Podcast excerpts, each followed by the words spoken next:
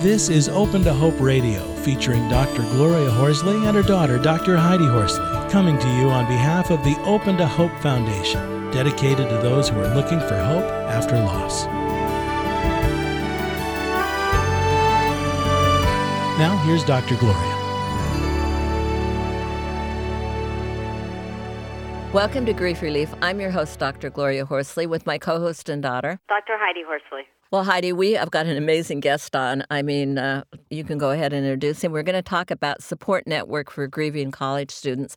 I don't think people realize how many people lose family members while they're in college. And this is a person who has known that. It's happened to him, and he has started a support network. So introduce him. Yeah, I love that he's done this, Mom, because I've had so many students at Columbia that have had losses during the semester and it's really thrown them for a loop, and it's been devastating. So I am so honored to introduce this guest. I will tell you, our guest today, David, Dr. David Fajgenbaum, has done more in his short life than most people do ever. I mean, it, it goes on and on and on his accomplishments, and I can't list all of them, but I'm going to give you the, the condensed version of, of what he's done. You can go to his site to read more. He is an amazing person and is creating hope for so many. While a student at Georgetown University, Dr. David Fajgenbaum founded Students of AMF, a peer-led support group in memory of his mother, Anne Marie Fajgenbaum. David was also quarterback of his football team, a Rhodes Scholar finalist, and one of 20 college students named to the 2007 USA Today Academic All-American First Team. After graduating magna cum laude from Georgetown, David attended Oxford University and received a master's degree in public health with a focus on cancer prevention.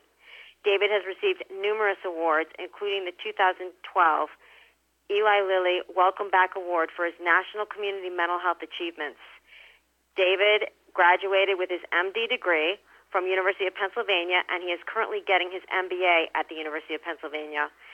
And he is a 21st century scholar. Welcome to the show, David. Thank you so much, Heidi. Wow, uh, thank you for that that introduction. Uh, I'm I'm honored to be on the show with you guys. It's great to have you on. Let's start by talking about your personal experience. Uh, your mother did she have cancer and she died while you were in college? That's exactly right. My mom was diagnosed with brain cancer just two weeks before I began my freshman year at Georgetown, and um, I struggled like like so many college students with deciding whether to stay at home with my mom or to go to school and, and really struggled with that decision. But she wanted me to go to school and um, and make her proud there. So I tried my best to do that. And unfortunately, she um, uh, continued to, to get more sick during my first couple years and then passed away in my sophomore year. And, and I really wanted to do something in her memory. Now, how, how did you start it? How does one who's a student start something like, I mean, this has become such a big movement. Haven't you got 40 chapters now? Is that right? That's exactly right. So, so for me, the, the real uh, gas in the fire was, was that I, I spoke with my mom just a couple weeks before she passed away, and I told her I would start something in her memory for other students that were going through the same thing. And I told her it would be called AMF. AMF uh, those were my mom's initials, Anne Marie Fajgenbaum. And I didn't know what AMF was also going to mean, but I, I, I knew I was going to figure out some acronym and, and, and make this program honor her. And um, eventually it became Ailing Mothers and Fathers. And now we mm, use wow. AMF to stand for, yeah, now AMF stands for Actively Moving Forward. And um, so with, with that, uh, with that energy of, of having made that promise, um, really the last promise I made to my mom, um, I had no choice but to just go full bore ahead and to try to create something for other students that were struggling like me. And, and uh, I started out by working with faculty on campus to say, what's available right now? What else could be available? And then working with a number of other students at Georgetown to say, well, what would have helped you out more? And what can we do to support one another to come up with our model? Now, what if I uh, am at a university now and, and I hear this and I've had a loss or, or I just want to do it? How do I start a group? Sure. So, the first thing you do, you'd come to our website, studentsofamf.org, and you request to start a chapter. And now we've been doing this for eight years, and we've worked with students from over 200 college campuses to do this. So we've learned a lot along the way, and we've developed a lot of great sample materials and can take you through it step by step. We also have the most incredible chapter development coordinator, Kiri, who actually started a chapter at University of Wisconsin Green Bay and now works for our team. But we'll take you through it step by step, assembling your team, finding out the steps to become an official student group, how to plan for that first support group meeting, organizing events on campus. Uh, but we really have been able to gain so much knowledge over the years about how to make a really powerful group on campus. You know, um, this is so important, David, because I, th- I think I saw a statistic, isn't it? Like 38% of students have a friend or family member that dies while they're in college? That's exactly right. Between 35 and 48 will report grieving the death of a loved one within the last two years during college. So that is a huge percentage of students dealing with grief.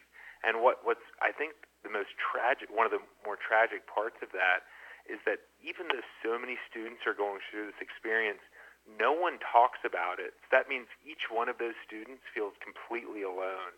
So there may be a student where the person in the dorm room right next to them is going through an almost similar experience to them, but because they're not talking about it, they both think they're the only person on campus. And so through AMF, we try to provide a safe forum for students to come and find others to talk to and realize, okay, I'm not alone, and okay, I can get through this. And so we, we provide that peer-led grief support forum.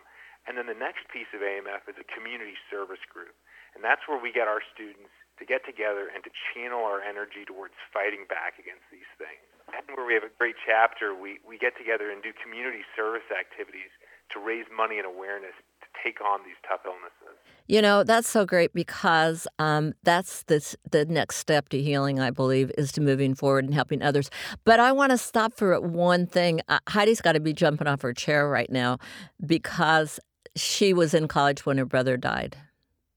Although it was a sudden accident, she was 2,000 miles away from home. Nobody knew him, right, Heidi? Right, and I, w- I was wondering, and I'm going to comment on that, but I was wondering, this these AMF is for any kind of loss, right? It's a sibling loss or a parent loss, or that's exactly is that right. true, David?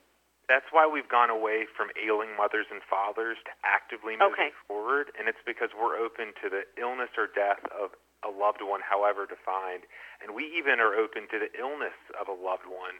So if someone has a loved one with a terminal illness, the last thing we want is to turn anyone away. We want to provide a safe space to talk about these really tough issues. Well, I would have loved that, like my mom said, because I was mm, over 2,000 miles away in co- college when my 17-year-old brother was killed in an accident, and I nobody really understood what I was going through. I felt very alone and very isolated, and most of my professors were not understanding either. Um, and so, you know, after two weeks, everybody expected me to get on with life as usual and be a fun sorority girl, and my life was really changed and altered, and I would have benefited so much from the support group. And I ended up dropping out of school for a couple of years, David. And I honestly feel if something like AMF had been there, I may have had the support that I needed, given that my family was so far away from from me. Yeah, and, and we, we hear uh, of that quite often. And, and sometimes dropping out and taking that time is the right thing to do, and it is so important that that's an option. But at the same time, it, it's always great when we hear about students who say, say, I was able to connect with someone else and have someone to lean on so I could stay in school, or I was able to channel Mhm. my grief towards these activities, which enabled me to stay focused on schoolwork and, and to connect with peers. Well, David, I've got to ask you uh, this because we know you've soldiered through some health issues yourself, and uh, I can't believe how you've done uh, with your own health issues. How are you doing? I- I'm I'm doing much better. Thank you so much for asking. Yes, I, I've certainly been dealing with with some major issues the last couple years, but similar to this uh, to what we're doing with AMF, I've really found it to be very therapeutic for me and to help me to get through a lot of these challenges by feeling like I'm doing everything I can to fight back against my illness. I'm actually also right now building a research network for this rare hematologic disease that I'm dealing with to try to take it on and fight back. And that's really this model that we found with AMF and what we found to be incredibly helpful for college students is when we deal with difficult issues, if we can fight back against these things, if we can raise money for cancer research, if we can register donors into the National Bone Marrow Registry or fight back against ALS, it's incredibly therapeutic, and it, it helps me to feel like I'm doing my part. And we also hear from so many of our male students that maybe they don't feel comfortable coming to a peer-led grief support group, but they do feel like they can go to a 5K or they can help to organize one of these service projects. And so we feel like we, we, we've kind of we, we found found something that we think um, can, is really universal. This idea of fighting back. I love it, David. It's fabulous. Well, tell us uh, what your website is, how we can find you. I mean, it's not hard to find you on the net. you got a lot going on, but tell me how to find uh, your website. Sure, it's students plural of amf.org. Students of amf.org. And through our website, we've got all the information you could ever need. And as I said, we've been around for eight years. So we've been doing this quite a bit, uh, helping chapters out. And, and as you mentioned, we're on 44 college campuses right now with official chapters that are holding peer-led grief support groups and also participating in community service projects. All right. Well, David, thank you again for being on our show today and for all the work and good you're doing in the world. In the name of your mother, by the way. Thank you. Thanks, David. Be included with us. Thank you so much. Well, Heidi, uh, what an inspiration David is. He absolutely is, and we met him several years ago, and we're completely inspired by him. I love the idea of fighting back through service projects, through 5Ks. What an amazing way to pay tribute and honor those that you've loved. And I definitely know that his mom's looking down, cheering him on every step of the way. Absolutely. Well, thanks for listening to our show today, and God bless. You've been listening to Open to Hope Radio, hosted by Doctors Gloria and Heidi Horsley. Like today's edition, all of our past programs are available on demand at opentohope.com, along with helpful articles, videos, resources, and links to help get you through the toughest time of your life. You can also follow us on Facebook and Twitter and sign up for our monthly newsletter.